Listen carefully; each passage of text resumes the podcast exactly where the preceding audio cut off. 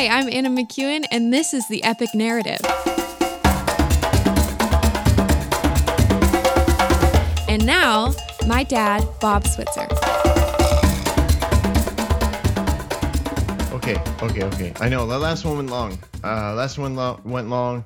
Really glad you guys stuck with it uh, all the way through. I appreciate everybody uh, who listens. I really do. Uh, it, it, I just do. I'm I'm saying that by faith, by the way. I'm saying it by faith because I'm recording all these so far in advance. We literally haven't even at this point haven't even launched the podcast yet. But I'm believing, I'm believing on faith. Somebody's out there. Somebody's listening. And please write me. Send me an email. Actually, we'll know for sure if somebody's listening at this point uh, because if you guys send me emails, you'll already know I interact with those questions or comments or I expand thoughts uh, or or ideas that I present. Because I do I do know sometimes I drop I drop stuff that I believe or I drop you know I try to give maybe a, a brief explanation of where my uh, my uh, paradigm comes from on the goodness of God and you know some people need more. And some honestly i know it's offensive. I do know it's offensive. It's it's scary. But if nothing else i hope i want to be provocative in those concepts of god's goodness. In other words i want to provoke conversation and provoke the questions. Like to say to yourself what if? What what if he really is that good? What if what if? Okay no stop. If i oh so I'm kind of winging this one, just for what it's worth. I uh, I I just was captured again in telling the story of the ark coming into the city. It's it is not covered in Second Samuel, so we're going to waylay into Chronicles to see what David had prepared for the ark. He prepared a place for the ark to go he did not just put up a tent outside of his house. Okay, he prepared a a tent. Yes, another word for it is tabernacle, but it's not it wasn't just this little thing. It was like a legit it was big. It was a big tent because David David oh, let me let let me just tell you. Uh, so David starts um this remember now this started years ago when david made a vow right? David makes a vow to god. He says uh, he says i will prepare a place a dwelling place for god. That vow is something that everybody who knew david knew david had made that vow. They knew that preparing a place for for god to dwell. Now it doesn't mean that that's the only place god shows up he means it's a place where God is honored. It's a it's a temple. It's a it's a it's a place where where extravagant expressions of love for God is uh, is presented to him, like publicly. And David David made a vow, I'm going to do this. And he says in in various forms like I'm not going to rest until you have this place, God. And it doesn't mean he's never going to sleep. It just means I don't want to be more comfortable than where you're you're being honored. So he prepares a place for this and it's it's in some ways by the time you add it all together David has laid aside close to a hundred billion dollars worth of material for the temple to be built but he also invests heavily in this tabernacle, this tent, this tent that will be honor, a place of honor for God. Now, what he sets up in the tabernacle around the ark of the uh, around the ark of God is this if you don't think he got this these ideas from heaven like this is what's really important i think to pick up on David set up 24 7 worship, okay? He set up 24 7 worship. It's it's it's a big deal. No other worship setup on the planet looks like David's. Now, when we see what David sets up, it looks like what's described by John in the book of Revelation. Catch that.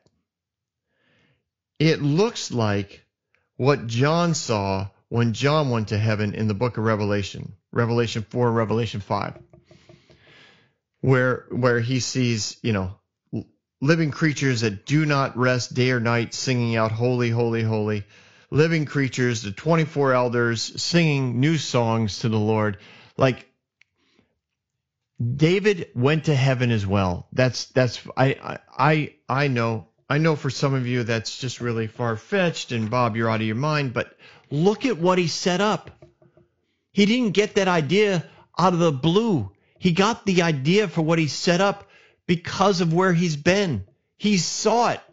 And what he saw in heaven, he brought to earth. He brought heaven to earth. That's not just a New Testament concept. It's not just the part of the prayer that Jesus taught us to pray on earth as it is in heaven. This is the heartbeat of God. I want heaven on earth. I want things done on earth like they're done in heaven.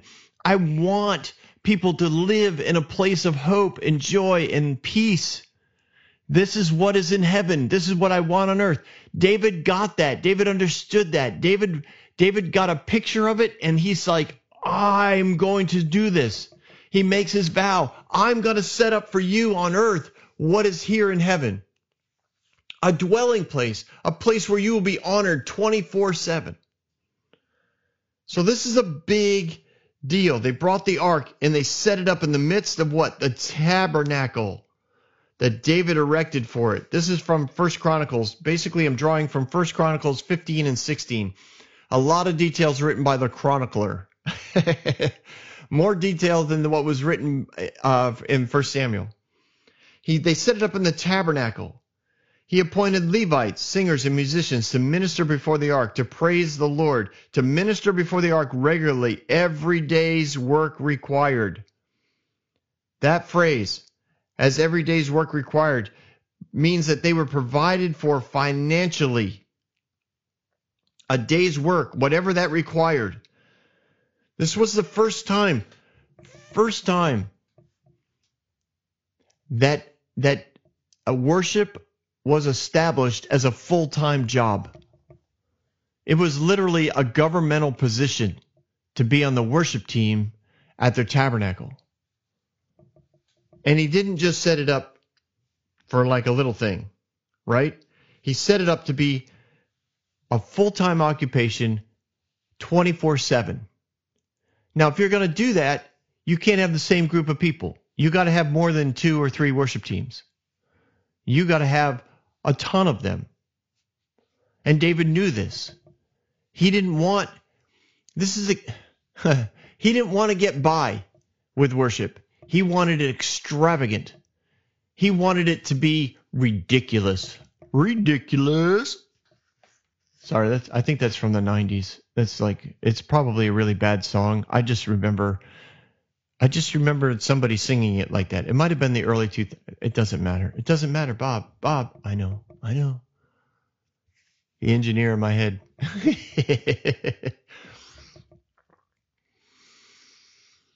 David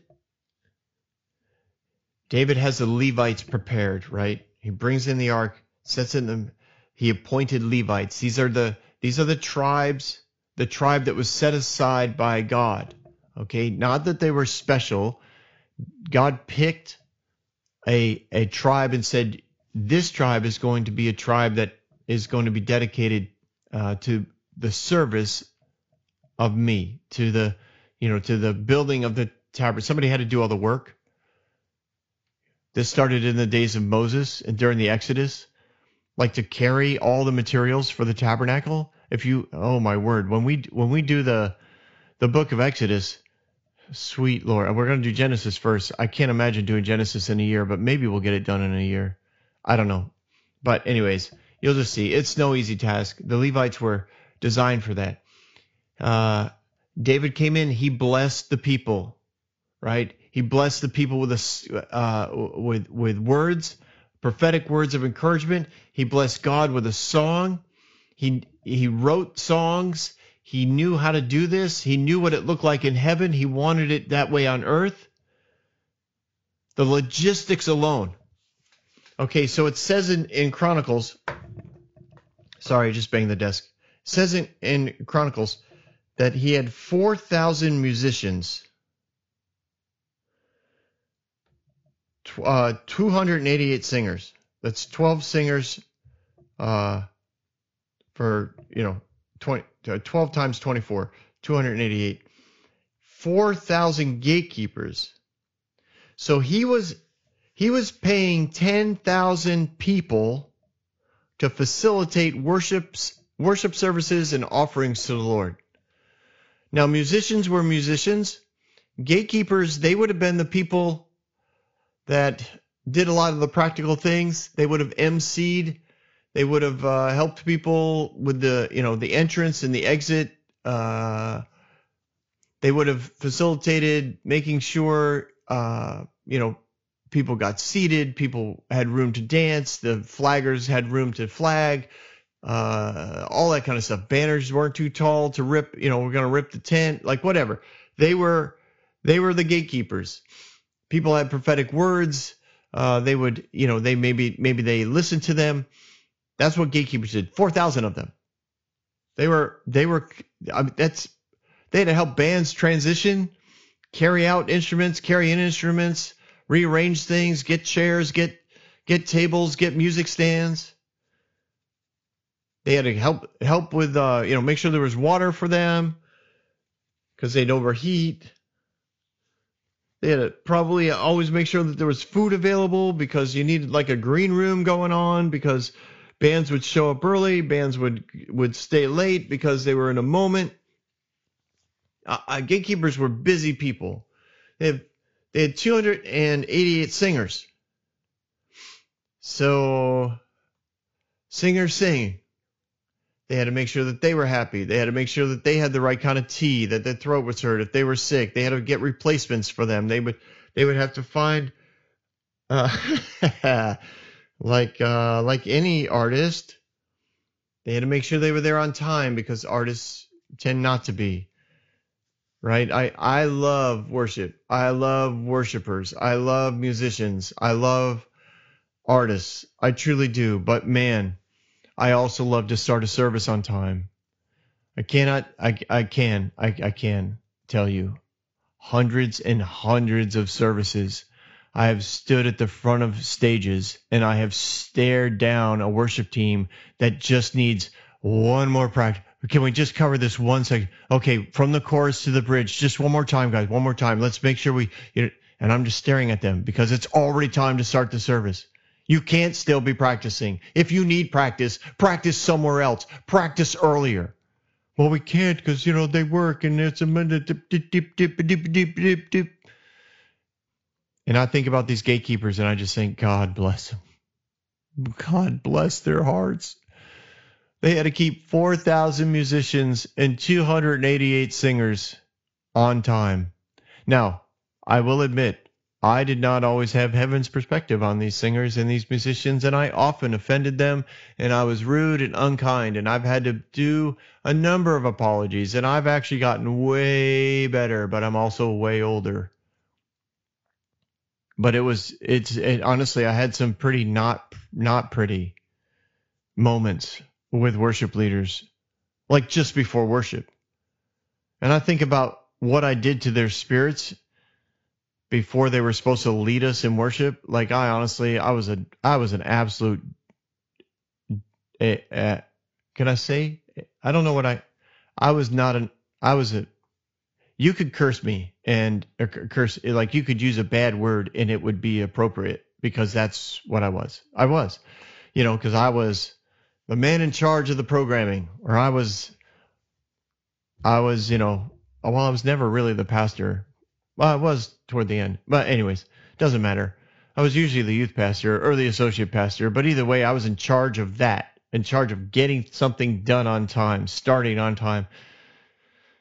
And these guys would stand around, or some of them, some, you know, musicians would stand there and they'd be like, well, I, you know, I don't like playing if nobody's here. I want to wait till the, you know, till the sanctuary is full. and I I understand that. I do. I don't like preaching to an empty sanctuary. But you got to know people. Right? People don't show up if they don't start on time, they won't come on time. Like it's just that simple. If you keep waiting waiting for everyone to show up, it it'll take about 3 weeks and you'll be starting 10 to 15 minutes later. And then you keep waiting because now they now everyone knows, well, we don't actually start at we don't start at 11. We start at 11:15. No, no, no. We're supposed to start at 11. Well, yeah, but the music doesn't start till 11:15, and then it'll be 11:20, and then it's 11:30, and then all of a sudden you know you need these manipulative, rude announcements because you're telling all the people, like, we need to start on time, people. You need to get here on time, people. And I always say, just start, and they'll show up if they want it. They'll be there. But that's just me. What do I know? I do have. I know you could tell that that was like that was like a hard thing, right? Yeah, you're probably listening, going, "Ooh, Bob sounds a little nasty." Oh, Bob was nasty. Trust me, I was nasty. Like I said, I'm way better now. I smile, I chuckle, I laugh. I still try to start on time, and I've had enough. I have enough relationship with the worship leaders that they know I'm trying to start on time. But if for some reason they desperately can't start on time, I'm not going to I'm not going to blow up their world and say horrible things in order to manipulate them so that they know that they should feel shame and embarrassment and and uh, humiliation because those are tools of the enemy and i was using the tools of the enemy to quote serve god and you can't do both you can't you can't serve two masters you can't do both so these gatekeepers had to be people of of amazing uh, logistical mindsets. Whether they wrote it down or not, they knew what had to happen. They helped people get it get it there. Four thousand musicians, and you know you know that there were a couple drummers that were want every band wanted. Every band wanted that drummer. They had a drummer, but they kind of hoped that their drummer wasn't feeling well, so that they could ask that the other like the main drum. This those drummers the ones that everybody wanted literally could have played 24 hours a day because everybody wanted that drummer or the bass player, right? Bass player. At first, you just want one. We just need someone to play bass. This is all you need. You know, four chords here, strum this or or pluck this. Everything's good. But then you listen to a bass player and you're like, oh my god, we need that guy on the team. Well, what are we gonna do with Mac? I don't know. I don't care. I don't care. We need to get he just started coming to church. He's a real bass player. We need him in our band. Yeah, but what about Mac? It doesn't matter. We need a real bass player. Listen to him. I'm telling you. This, oh, God bless those gatekeepers. 4,000 of them. it's almost like they had one for every musician. well, technically they did, but like it, it, every musician had like their own personal assistant Come on, get out of bed. Come on, you got the 1 a.m. shift. Come on. No, no, come on. No, here's a drink. Here's some water. Yep, here's some coffee or whatever their equivalent of coffee was. Come on. There you go. No, I already put it out there. You're it's all set. All you got to do is play. What do you mean you're up? No, you can't. When you have the 1 a.m. shift, how many times I got to tell you? You can't go to bed at 10, a, 10 p.m. when you have the 1 a.m. shift. Come on, you're killing me. Come on, get up, get up. All right, enough of your imagination, Bob. Move on with the story. Well, that is part of the story, okay? I, I, I know I'm talking to the engineer in my head. It is part of the story. The logistics of 24 7 worship with 8,000 musicians, gatekeepers, and another almost 300 uh, singers. All paid, all believing they are the next best thing, that they are the reincarnation of David. Like David's the man, right? David set the standard. David walks, can you imagine? Right? You're on the team, you're playing away, and it's uh it's 4 a.m. and David's up early. Or maybe David's just up and he decides to go worship for an hour. He just shows up in the tabernacle, right? You're playing. It's you've been playing since 1 a.m. You're like, whatever, whatever. 3 a.m., whatever, whatever. And all of a sudden, David walks in. You're like, oh, dang. All right, let's go, guys. Break it tight. Make it tight. Come on. And one, two, one, two, three. And everybody's playing like and singing their hearts out. Why? David's in the tent. David's in the tent. Everyone wants, everyone wants to be recognized. Everybody wants to be connected. Oh, and then, or maybe in the afternoon, or maybe after dinner, like whenever David showed up at the tent, this had to be a big deal. And David, I'm sure, is there because, man, it's just where you're at a place where where the people, whether they're paid or not, when you're at a place where people are honoring God and and flowing out of the presence of God within them, there is something powerful. It's like all the streams coming together. It becomes a bigger, it becomes a brook, and then it becomes a river and then it becomes a, like a mighty rushing river. Like the more people involved, the more intense it becomes. It's it's pretty awesome. It's pretty awesome. And what David set up was was so crazy, amazing, and so much like heaven that every time every time there was revival in the land every time there was revival in the land, it was noted that they had set they had, they had reestablished the worship of David. And it doesn't mean that they started singing the Psalms again. But with Hezekiah, uh, Solomon, uh, Jehoshaphat, uh, Jehoiada, uh, jo- Joash, um, uh, I already said Hezekiah, right? Yeah, Hezekiah did it. Josiah did it. Zerubbabel, Ezra, Nehemiah. Whenever that those guys are mentioned, it's mentioned that they, you know, that they brought back or reestablished, revived again the the worship of David. He set the standard. Every revival in Israel's future was marked as to whether or not they restored the worship of David. That's when you knew the nation had returned to where it was supposed to be. It's it's significant what he did. It's huge what he did. Now, just just uh, you know, technically, there were there were you know twelve tribes of Israel, uh, but then Levi was was designed they kind of lived amongst everybody because they were designed to serve all the tribes. And then you had the two sons of joseph ephraim and, and manasseh. So technically now there are 13 tribes of israel. When when those two guys came in but because levi the, the levites kind of spread themselves out it's it's really back down to 12 but anyways, just so you, you know, some people like to know that stuff because it's like, well, how come uh, Ephraim isn't mentioned, or how come, you know, it was 13? Yeah, okay, fine. Like that's fine. It's you're not you're not disproving the Bible. Uh, some it's usually the people who like to bring it up.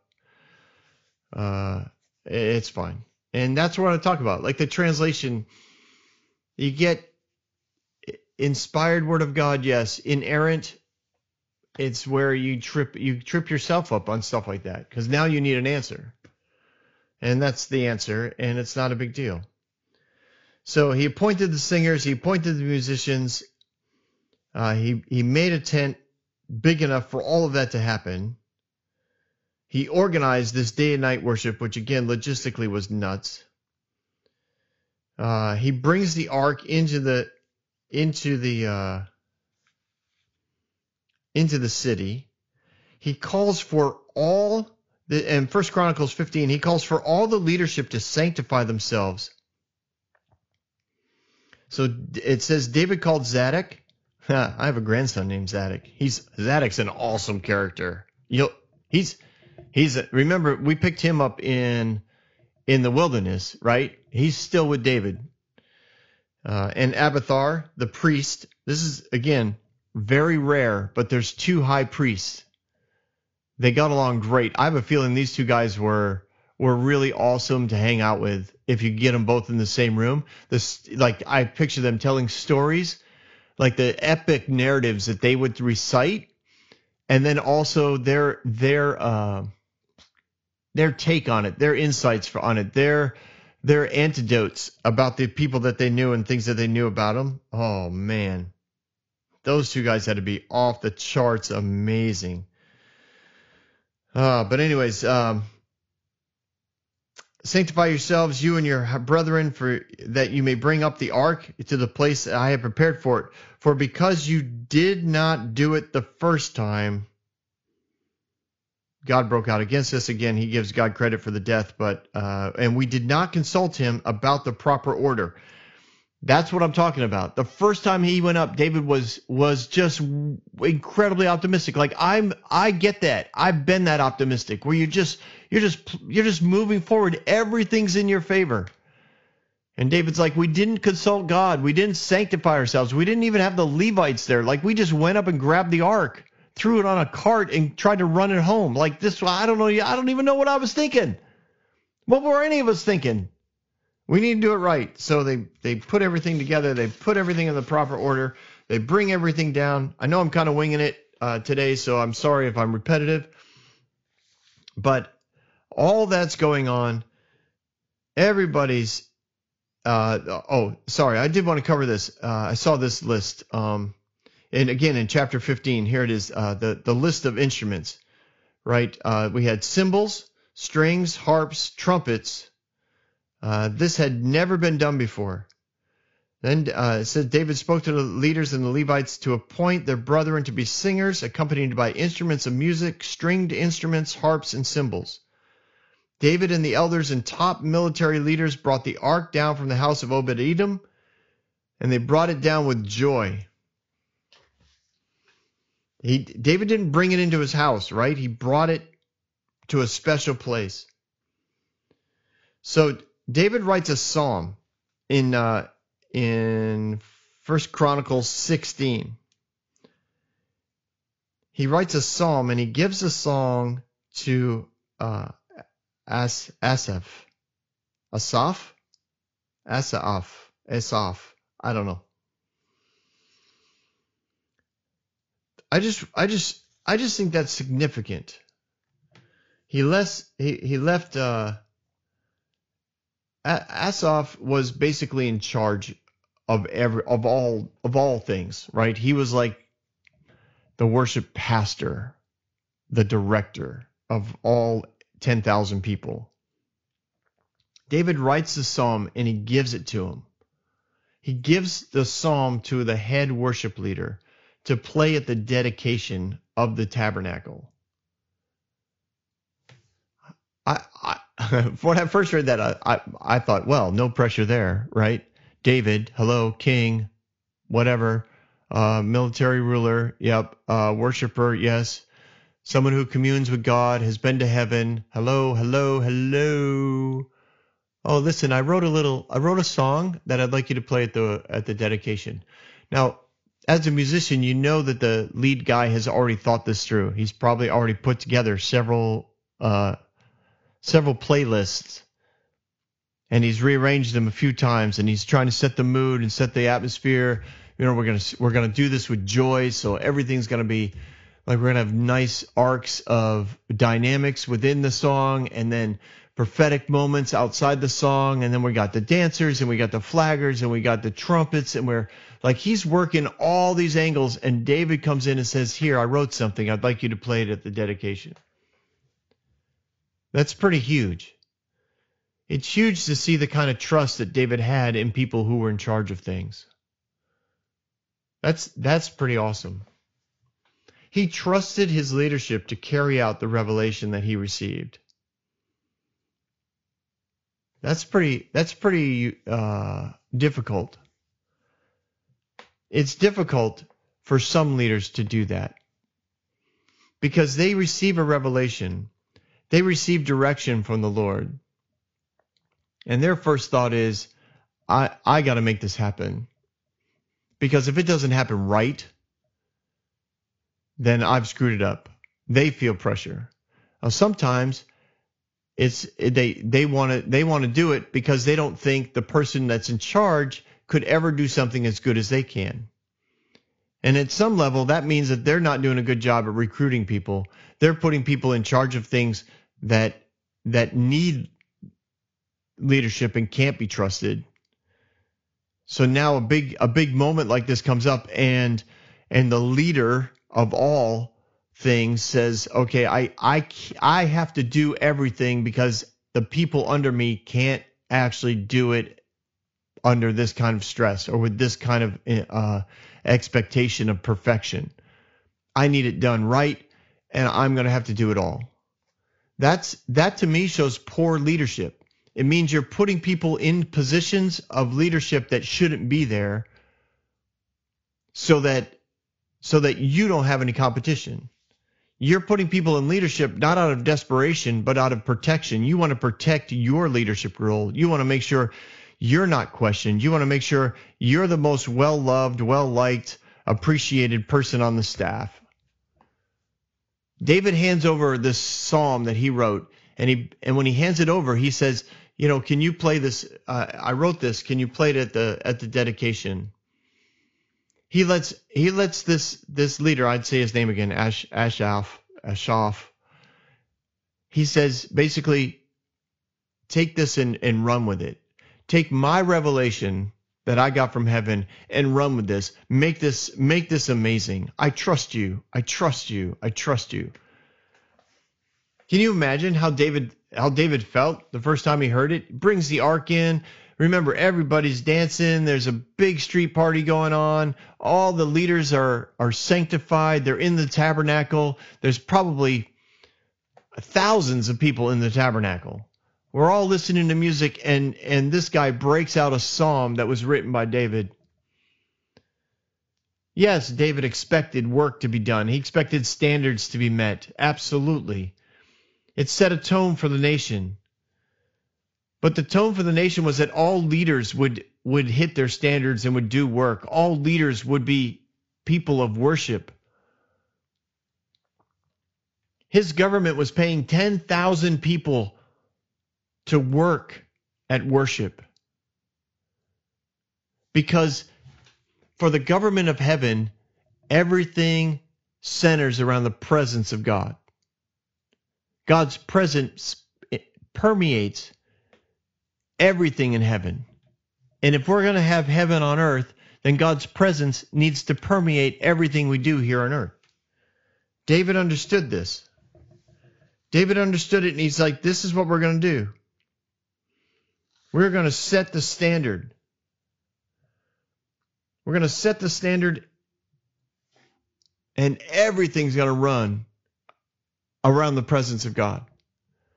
We're going to put the tabernacle up right, right next to the palace so that people understand our government and our government officials are expected to be people of worship because we're expected to be in the presence of God to find the wisdom and creativity and hope that's needed to run this nation, to set up contracts, to set up covenants, to set up trade agreements, to set up peace deals. My military leaders are expected to walk by the places of worship and expected to go in and visit because we need help. We need we need God there. This was a this was awesome. And Asaph, Asaph, however you say his name, like he was he was the first one in scripture to be in the full-time vocation related to ministering to the Lord with songs. The first one.